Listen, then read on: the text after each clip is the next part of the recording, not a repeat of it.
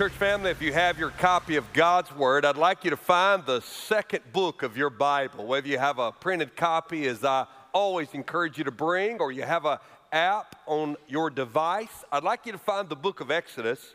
And when you find the book of Exodus this morning, I'd like to draw your attention to the third chapter, which may be one of the most famous chapters in all of the Bible because of the familiarity of the story.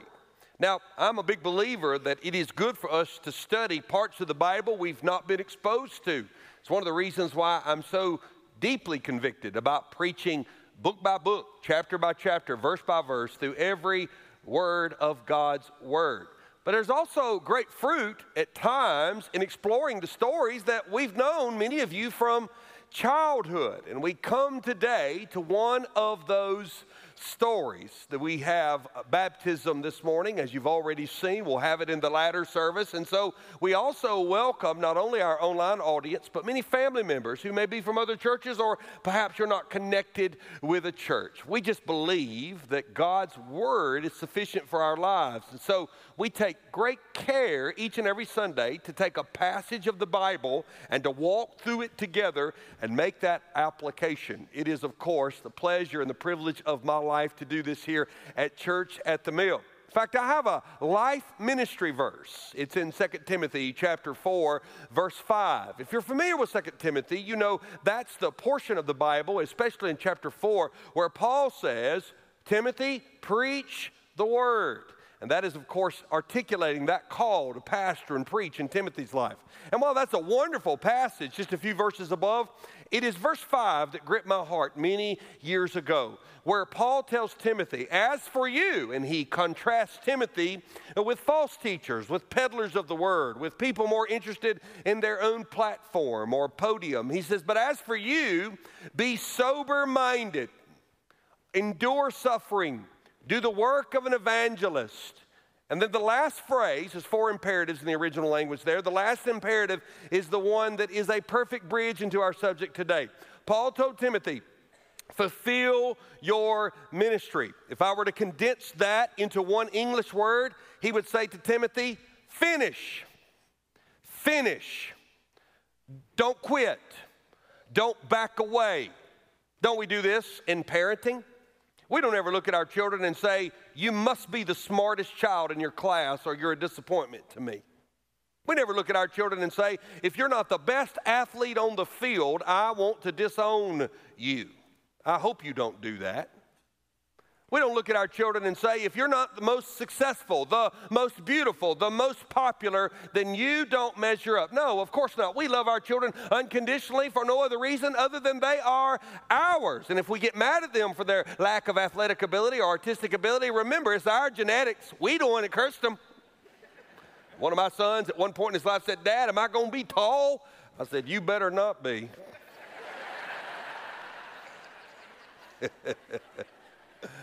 I do have one that's 6'2", and I told Laura if he gets any taller, we're going to get some tests done. but what we do tell our children is you're not going to quit. You don't have to play this sport the rest of your life, but if you go out for it, if I spend the money, if I go refinance the house and go to academy and get everything you need, you're going to finish. We tell them when they're nursing that D, trying to get it to a C in that difficult course in college, hey, just finish. Finish. I've met with many young couples years ago when I did the premarital counseling here at Church at the Mill. More qualified people do that now, but I would say, listen, above everything else, above the love and the romance and all the excitement, just decide I'm going to keep my vow. Finish. Till one of you dies, finish. Finish. We know if we work in the business world, it is a blessing to employ people who finish who finish the job, who finish the assignment, who finish. Success comes and goes, failures are a part of life, but I like to be around finishers. And yet, one of the greatest ways to finish is to remember why you started, to remember what got you on the journey that you are currently on. Any motivator knows that part of motivation is not only to get people looking forward, but to remind them of where they've been. If you've ever set a weight loss goal, you had to write down that first weight and remember it. If you've ever achieved anything financially, you'll find yourself recollecting to where you didn't have two nickels to rub together. If you ever achieved anything athletically or artistically or academically, you, you remember the success, but what you remember is the journey and how far you've come. At times, when you're celebrating years and years of faithful marriage to your spouse, you would look at them and say, I wouldn't trade it for anything. It hadn't been easy, but through the ups and the downs, we have stayed together, and there's great joy in that. That's why we come to Exodus chapter 3. Exodus chapter 3 is all about the call of God on Moses' life. It perhaps is the most famous call in all the Bible. It is the call of God that is so famous that the scene has formed a figure of speech. Often you will hear people say, I need to hear from the Lord, I need a burning bush in my life. And when they say, I need to see a burning bush, it is an idiom, a figure of speech referencing back to that moment where from obscurity, God places a call on Moses' life. Chapter 1, we are given the context of this book. I've been telling you this is a journey we need to go on. There are a few reasons why it matters that we go on this journey. First and foremost, we go on this journey because when we see these people and the unfolding of God's grace in their life, we see our own story. In, in, other words, we are them. The people of God are still the people of God. We also live in the world they live in. It's still broken. There's still wickedness. God's still redeeming. We serve their God. Their story, Moses' story, the story of Exodus, it's our scripture. And then, of course, finally, we know that the Lord Jesus himself is involved in the Exodus. The New Testament attributes him as the manifestation of God to the people in places where appearances happen. Paul says it, Jude says it. We know that we are to love the Savior of the people people of the book of Exodus because he, of course, is still today our Savior. And this whole journey starts well before Moses is called, but it becomes personal to Moses when he actually has a meeting with the Lord. Chapter 3 could be studied in divisions, but to really digest it as a part of God's Word, you have to take all of it. And so we will very briefly and quickly. And when we see this, what we find is that chapter 3, which is Moses' call from God, has all the ingredients of a great call from God. Now, Moses is not the only one called from God, and it's recorded in Scripture. Isaiah has a great call from God. In the year King Uzziah died, Isaiah writes, I saw the Lord high and lifted up, and the train of his robe filled the heavens. Jeremiah has a call from God. Amos had a call from God. Gideon had a call from God. Mordecai, being used by God, challenged Esther that she had been raised up for such a time as this. We see this in the New Testament as well. I quoted him earlier, but the Apostle Paul had this great meeting with the Lord Jesus, and he was called into salvation and called into ministry.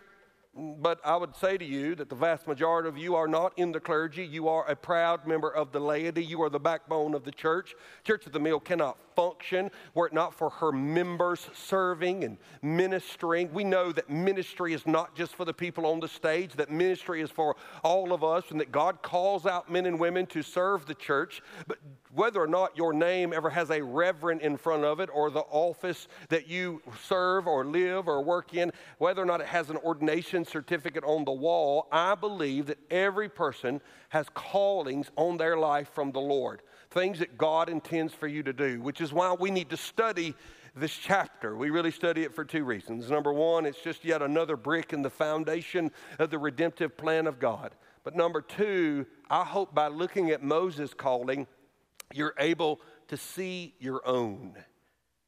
How do we break it down? Well, every good calling begins with a confrontation. Look with me as you see Moses meet God and God meet Moses. Verse 1, Exodus chapter 3.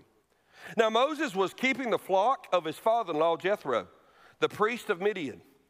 And he led his flock to the west side of the wilderness and came to Mount Horeb, or to Horeb, the mountain of God. By the way, the word Horeb is also interchangeable. It's also called Mount Sinai. Moses is going to meet God on this mountain on several occasions, same place. Mount Horeb, the mountain of God. And the angel of the Lord appeared to him in a flame of fire out of the midst of a bush.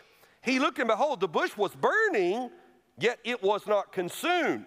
And Moses did what you and I would do. He looked and said, I'm going to go see what's going on here. I will turn aside to see the great sight. Why is the bush, why this bush is not burned? And when the Lord saw that, he turned aside to see. God called to him out of the bush, and he says, Moses, Moses. Biblical cue here, church family. Whenever there is a repetition of a name, it almost always carries the idea of endearment.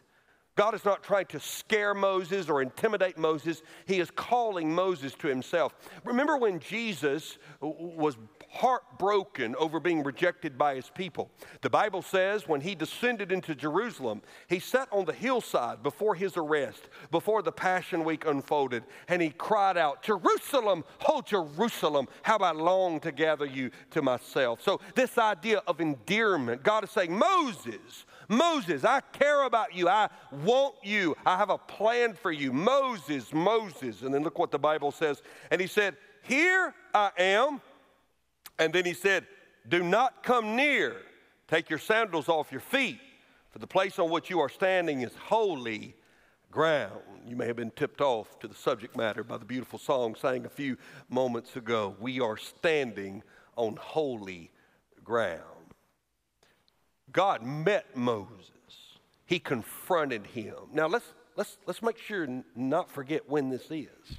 We typically associate callings with young people. And that's not a bad thing. In fact, in our student ministry, we don't have a retreat, a weekend, or a camp without one of our pastors or leaders or one of our guests who we bring in talking to our young people about discerning a call in their life. We don't want to manipulate or pressure every young person to think that every one of them must express a call to ministry. Not at all. I thank God for young people who love the Lord Jesus and become faithful engineers and accountants, nurses, and teachers, and businessmen and businesswomen.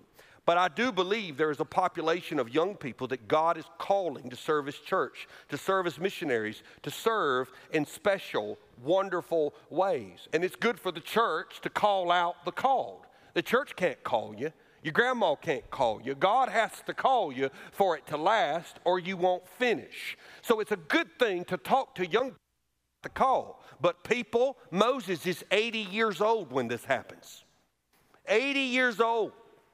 I don't know how many 80 year olds are in the room. I'll not ask you to raise your hand for fear that it looks disrespectful. But I think you would say to yourself, if you find yourself in this room and you are in your 70s or 80s, or by God's grace, even in your 90s, that much of your life has been lived. You might argue that you are in the sunset years. Your career has been had. Your retirement is now there. Your earnings have come. Your children have come. Your grandchildren have come. Some of you are watching your great grandchildren be raised and grow up and find their way. We, we typically don't find ourselves searching for 80 year olds when we have a job opening anywhere. At the same time, Moses is 80 years old. And God confronts him and meets him. Now, Moses would have known what fire is. At this point, he's a shepherd. And by the way, if you want to talk about success, not only is he 80, he's still working for his father in law. You'd think by 80 he could round up a few of his own sheep. No, no, that's not it at all. He's 80 years old. He's keeping his father in law's sheep and God chooses to manifest itself in a burning bush. Now, there is a theme in Scripture where God often reveals himself through fire or great light. Fire is important. Of course, in antiquity, there are no strobe lights for the Lord to use. The Lord's not going to speak through a computer screen or an AI bot. No, it's fire. And we know that fire consumed. You've seen the terrible images coming from Maui and how fire has devastated, and by all accounts, hundreds, maybe thousands of people are still missing and may never be found because they've, in essence, been cremated by the fire. So we know that fire is powerful and it is a good tool at times, but when it is unchecked and uncontrolled, it consumes everything in its path, which, path, which leads to two questions. Number one, if he's out in the wilderness and there, are no one else, there is no one else around, why is the bush even on fire? It would be common for me to go to a populated campsite and see campfires. It would be fine for me to walk up on a crew of, of foresters on a controlled burn. I understand that there are times when men and women set fires, but there's nobody around. So, number one, why is there a fire? Number two, if there is a fire, why is it located only in one bush? And why is the bush actually not burning? It's not being consumed. And there he meets the Lord. There is this great confrontation. Don't miss the grace of this. Who are we that God would even come and speak to us?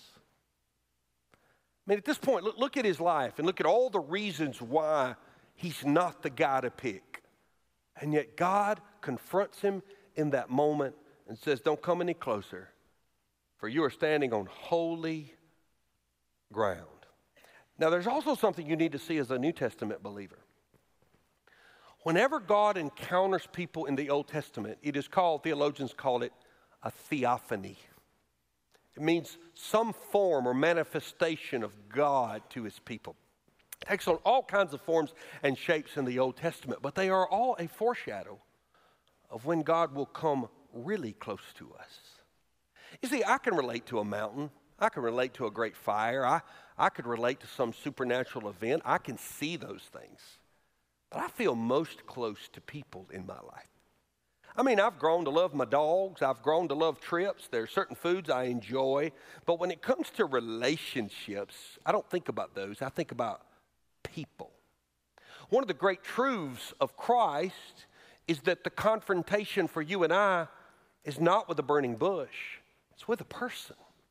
It's with a, a man who is God in the flesh who didn't say, Take your feet off for your own holy ground, who didn't say, Don't come any closer, who didn't say, You must be this or you must be that. He says, Come unto me, all ye who are heavy laden, all ye who are weary, for my yoke is easy, my burden is light. But we haven't got there yet. And so when this confrontation happens, it's followed quickly by a commission. L- listen, in a world of cloudiness and confusion, be thankful for a God that is crystal clear. Now, He is mysterious, and there are parts of God I cannot grasp. I recognize I cannot empty the fullness of who God is into my own human finite mind. At the same time, you and I live in a world that has lost its mind and is confused about everything, and yet God's call on our life is always crystal clear. No sooner has Moses says, Moses said, Here am I. God begins to speak. Look what happens in verse 6. And he says, I am the God of your father, the God of Abraham, the God of Isaac, the God of Jacob. And Moses hid his face, for he was afraid to look at God. To see God is to stand in instant judgment. We see that all throughout Scripture. Verse 7 Then the Lord said, I have surely seen the affliction of my people who are in Egypt and I have heard their cry because of their taskmasters.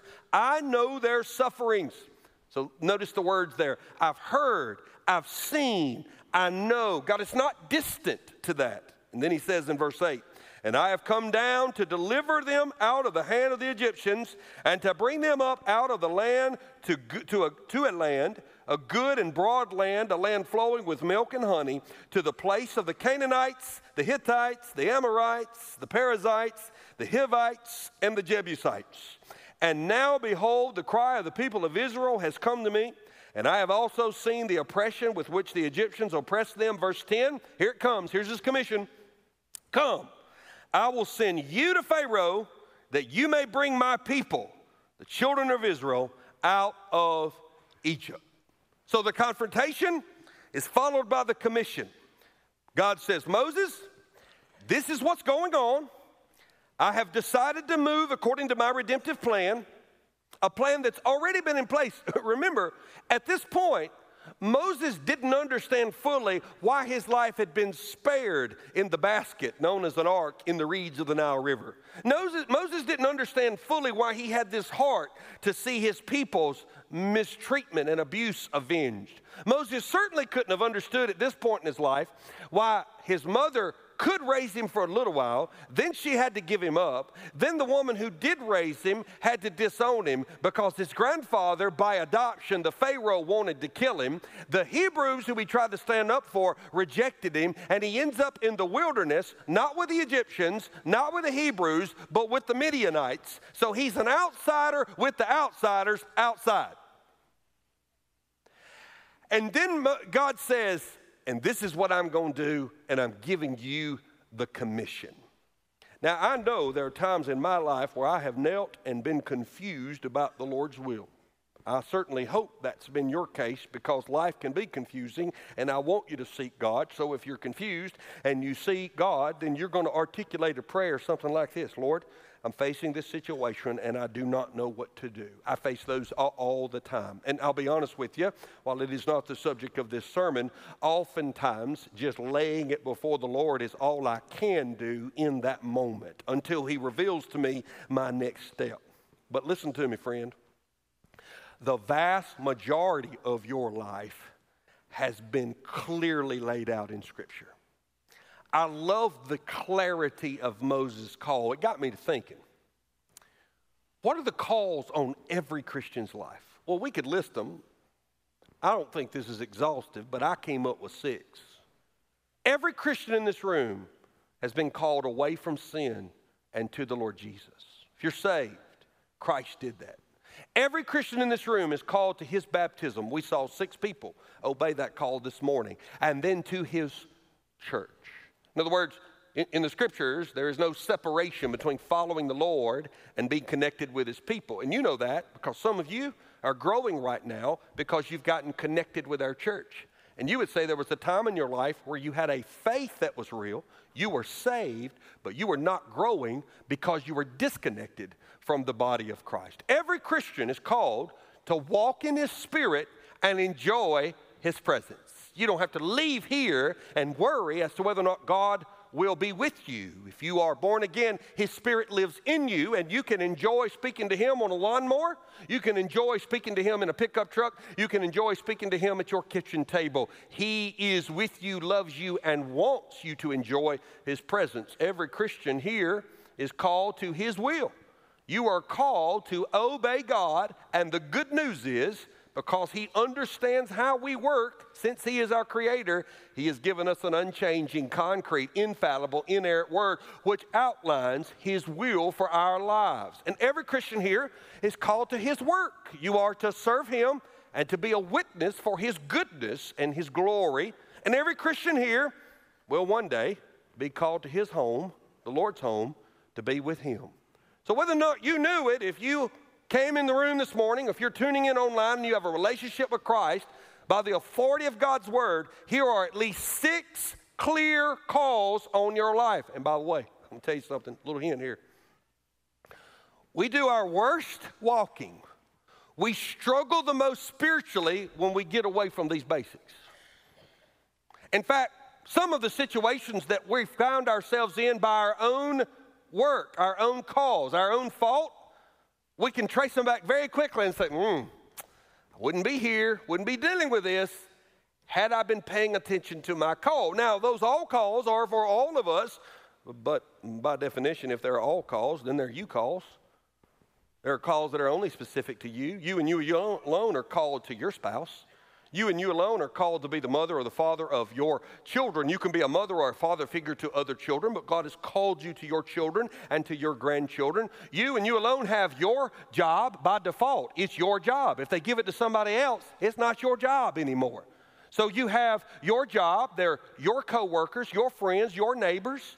You are in charge of your dollars that God has blessed you with. Some of you are like, Lord, can I have some more me dollars? I promise you I'll be faithful with them.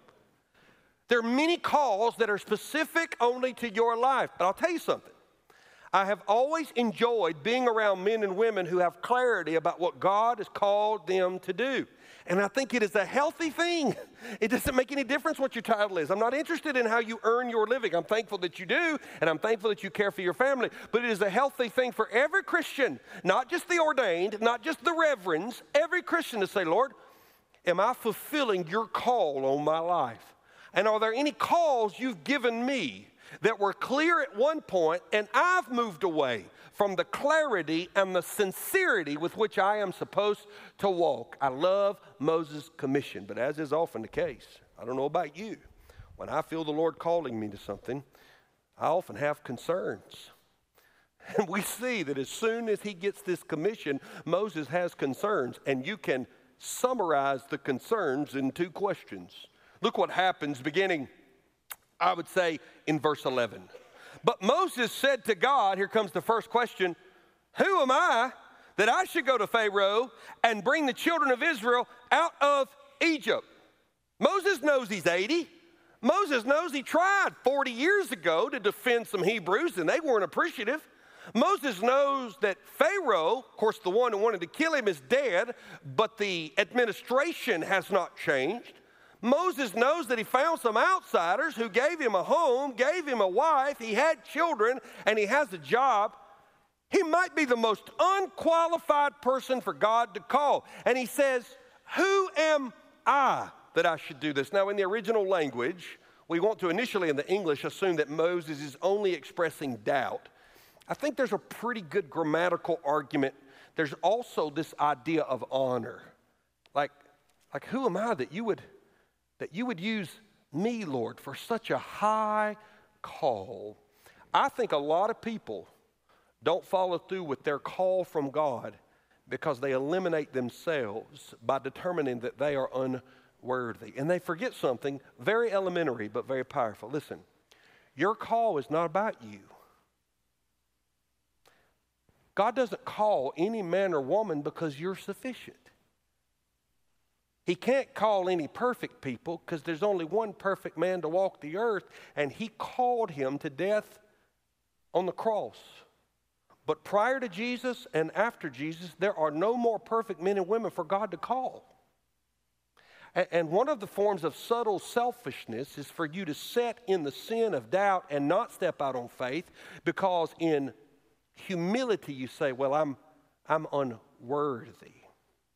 The problem is, is that you're assuming that God called you because of you. He always calls you to display His glory. Now, I know that there are qualifications and expectations of people given in the scripture. There are biblical qualifications for a man to serve as a pastor, and if a man violates those, he's disqualified from that office. I know that that is true. I believe that. It keeps those qualifications in front of our pastors. I'm not suggesting that, that God is not concerned with the righteousness of our behavior. But, but outside of those qualifications given to elders and overseers, and then there's another paragraph about the qualifications of a deacon.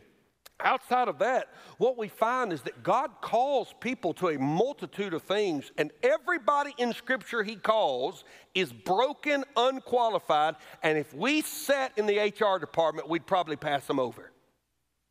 But he does this because it is in calling and using broken people that he displays his glory and his grace. So Moses' first question is, Well, who am I? And then I love God's answer. Look how God answers Moses beginning in verse 12. He said, But I will be with you, and this shall be a sign for you that I have sent you. When you have brought the people out of Egypt, you shall serve God on this mountain. Okay, so how do we build up children when they doubt? Not like this. What do we do? Oh, you're so pretty. You're so special. When they're little, I love you so much. I just want to kiss your cheeks off. Come here, let me squeeze you. Then when they get a little older and they're uncomfortable with that, you do what I do. I just blow through it and keep kissing on them, keep hugging them, right? Right? I, I, try to do that. I love, I live for the moment when I can let my middle schooler or my freshman get out and I let them get about 25 yards from the truck and I roll the window down and say, Love you, baby. And I tell them, if they roll their eyes at me, I'll come right back and say, Good job staying dry last night.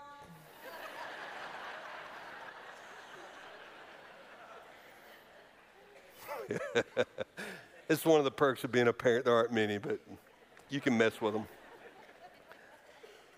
The point is, there's a time and a place for people to look into the eyes of another person and say, I see God's hand on you. You have worth and you have value. That's important. That's not what God did here. Moses says, well, Who am I? God blows right through that question and says, It's not about who you are, it's about who I am. Moses, Let me tell you who you are. You're the guy that's going to have God with you. Which leads, of course, to this second question. Moses says, Who am I? And God says, Stop thinking about who you are and see me for who I am. And then Moses says, Okay, well, who are you? And that's exactly what happens. Look at the passage beginning in verse 13. Then Moses said, God, if I come to the people of Israel and say to them, The God of your fathers has sent me to you, and they ask me, What is his name? Now, why would that be silly to us but important to Moses? Have you ever studied ancient Egypt? Like much of antiquity, there are many, many gods, and all of them have different powers and different identities. Many of them are depicted in ancient art and sculpture. You can go today and visit Egypt and see much about the beliefs and the religion of the ancient Egyptians. And so Moses knows full well when he has court before Pharaoh, Pharaoh's going to say, Well, which God? And so Moses, like any human, says, I need your name. And of course, we get one of these most famous theologically pregnant passages in all the Bible. Look what he says. What is his name? What shall I say to them? In verse 14, God said to Moses, I am who I am. I don't need a name like those other gods because I made the people who made up the gods. I am who I am. Now, I wish I had another hour to unpack that with you. But one of the ways I've always thought about it is this right now, I am in more. Standing at Church at the Mill, fulfilling a high honor of preaching to you, which means I am not at home. I am not at the beach. I am not in the mountains. I am here. I also am a father to a set of children. I am a husband to one woman. I am a son. I am a nephew. I am a proud uncle. But that means I am not a wife. I am not a mother. I am not here nor there. I am here. Because I am human, I have to qualify my I am because I cannot be in two places at once. God doesn't have to do that. God's in Spartanburg and He's at my home. God can be a ruler, a reigner, and He can be one leading to redemption all at one time. In other words, God says, I don't have to qualify my I am. I am all things because I am omnipotent and I am omnipresent. I am over all things. I am before all things. I am the first among the living. I am the first and the last. I am the Alpha and the Omega. I am the Good Shepherd. I am the King of Kings. I am the Lord of Lords. I am the God who has created and come and coming again. I am. This is what got Jesus in trouble. Many who attack Christianity say that Jesus was a remarkable prophet who may have had supernatural powers, but they will deny his deity and they will say Jesus never claimed to be God. Yet the scripture clearly tells us in the book of John, chapter 8, when he is on trial, this is what he says. I'll put it on the screen. So the Jews said to him, you are not yet 50 years old, and you have seen Abraham? And Jesus said, Truly, truly, I say to you, before Abraham was, say it, church family, I am. Now they knew exactly what he meant, which is why, so they picked up stones to throw at him, but Jesus hid himself and went out from the temple. Jesus says, I am the I am who met Moses. I am. And so Moses has his concerns met. Moses, it's not about you, it's about me, and I am. But those concerns are quickly followed by something. We see not only the concerns of his call, we also see that there's community related to his call. Remember this God does not call people to projects, He calls you to people. God's tool in helping others come to know Him is people. The word's written, we don't have to write the word. We can aid the word in its distribution and its explanation. We can give people the word, but I can't add to it, I can't take away from it. It's complete. But what is incomplete is the church. God's not building a physical kingdom, He's building a spiritual kingdom. How do you build a spiritual kingdom in a physical world? The bricks of God's kingdom are not brick and mortar, that's coming. In fact, the Bible tells us that a new heaven and a new earth's coming. But right now, the way you build a spiritual kingdom in the physical world is not by brick and mortar, it's not by paving streets of gold yet, it's by the souls of men and women. Every soul that's saved is another part of the kingdom being built. So, if God is building his kingdom through people, what is he choosing to use to manifest that kingdom? People. So, God called Moses to his people. In fact, I always picture Moses with a staff going up to Pharaoh and doing all the work. Actually, the Bible says that Moses has to go to his people, win a voice with them, and then the group come before Pharaoh.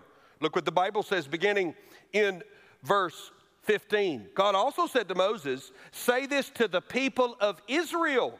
In other words, repeat your calling to these people. The Lord, the God of your fathers, the God of Abraham, the God of Isaac, the God of Jacob, has sent me to you. This is my name forever, and thus I am to be remembered throughout all generations. Go and gather the elders of Israel together and say to them, The Lord, the God of your fathers, the God of Abraham, Isaac, and Jacob, has appeared to me. I have observed, and then he repeats the commission once again. Look at verse 19, excuse me, 18. And they will listen to your voice, and you and the elders of Israel shall go to the king of Egypt and say to him, The Lord, the God of the Hebrews, has met with us. Now please let us go a three days' journey into the wilderness that we may sacrifice to the Lord our God. Moses is not just called to confront Pharaoh, Moses is called to people. Now, I don't want to spiritualize this passage, but it does remind me to remind you Tomorrow, when you go to work or you go to school, you will be with three people. I don't know who they are, but spiritually, you'll be with three people. You will be with people who know the Lord, who are walking with the Lord, and it's easy for you to relate to them as a brother and sister in the Lord. They may attend another church, that's fine, but they love the Lord Jesus, and it's obvious from the life they live. You will be with people who know the Lord, but they are struggling. They are not where they need to be spiritually and you will be with people who do not know the Lord.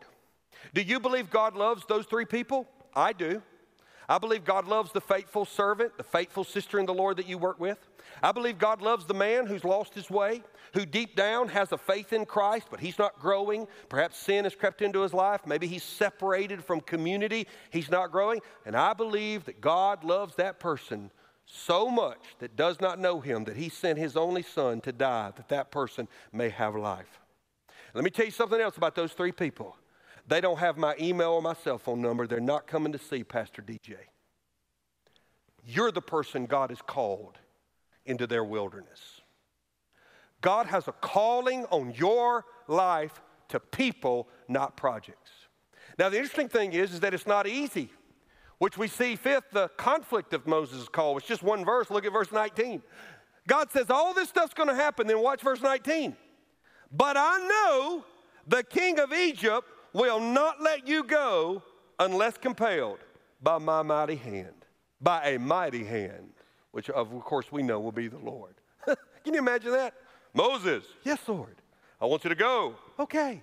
And you're not going to be successful. To say again? He's not going to listen. Go. You ever said that to your spouse? You go try to talk to him. He ain't listening to me. He ain't going to listen to you. You can call them, see if they'll give you a warranty on that. But I don't know about you. Everything I have under warranty went out last month. You know what Jesus said the night of his arrest? He looked at the disciples and he said these words in the book of John, chapter 16, 33. I have said these things to you that in me you may have peace. Where's peace? In Him. It's not in a place, it's in Him. Now, watch the next phrase. In the world, you will have tribulation, but take heart, I have overcome the world. When you step out on faith in your calling, you will have tribulation. It will not go well. You will find yourself enduring things that are unpleasant that could be avoided if you just hid in the shadows of God's grace and never stepped out on faith. I think this is so important to remind you, church family, that everything we do for the Lord does not feel good and will not, at first and foremost, appear to be blessed. We do have an enemy. It's also important to remember that no sooner has he said that till we get the last part of Moses' call. Word six the completion of his call. Look how the chapter ends. The chapter ends where I will end, and we will have witnessed a miracle that I got through this whole chapter in 38 minutes. So, verse 20, I will stretch out my hand and strike Egypt with all the wonders that I will do in it, and after that, he will let you go. And I will give this people favor in the sight of the Egyptians. And when you go, you shall not go empty. But each woman shall ask of her neighbor, and any woman who lives in her house for silver and gold jewelry and for clothing, you shall put them on your sons and your daughters, so you shall plunder the Egyptians. He says, Listen, it's going to be hard, they're going to resist, but I'm going to make sure it happens. And when it does, you're going to leave not as slaves, but as wealthy men and women. In fact, your slave owners will give you their jewelry for you to go. I'm going to bless you beyond what is immeasurably comprehensible in the human economy of how things work. You know why you keep going? Because God finishes what He started. God is a completer. I've never shared this before on this stage, but I have a burning bush moment. I will certainly not in any way suggest that my encounter with the Lord is compared to a burning bush like Moses, and I'm certainly not Moses. He's the patriarch of our faith. But as you close your Bible, I want to take you to a place in my life. It was the summer of 2015, and I was preparing to resign as pastor of Church at the Mill to become pastor of a thriving, wonderful church in my home state of Alabama in the shadow of Auburn University, where the Lord Himself earned an undergrad degree.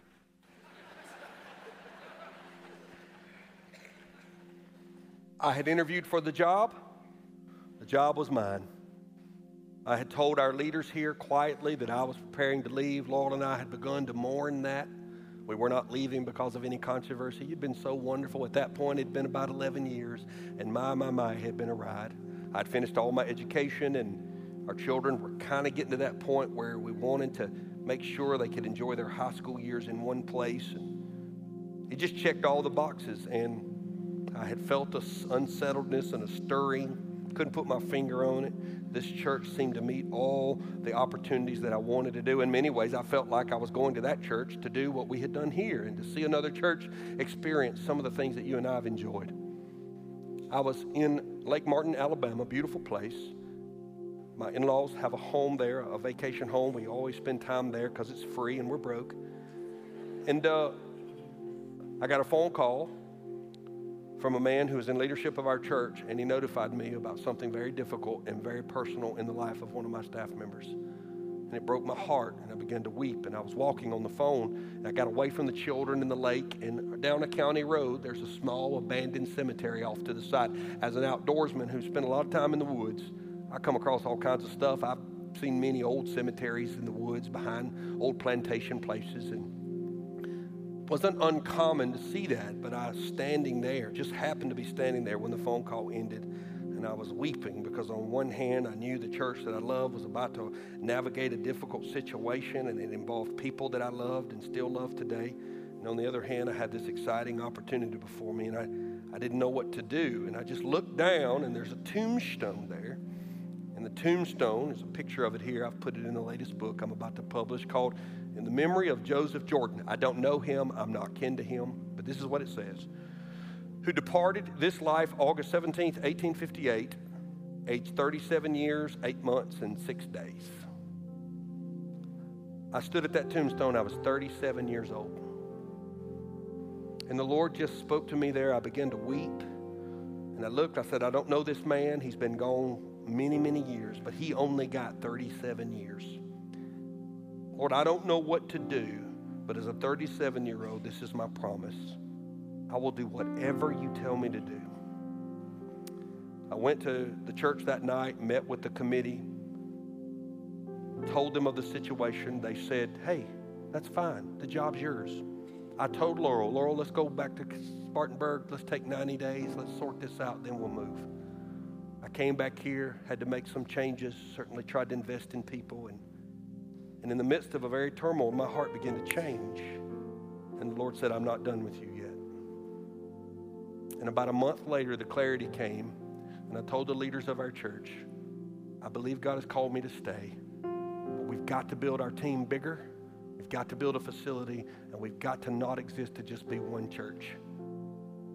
And I've got to rest.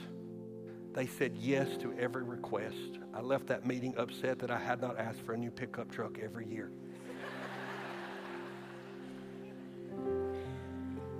And I want you to know the last eight years have been some of the most precious, incredible movements of God I've ever seen.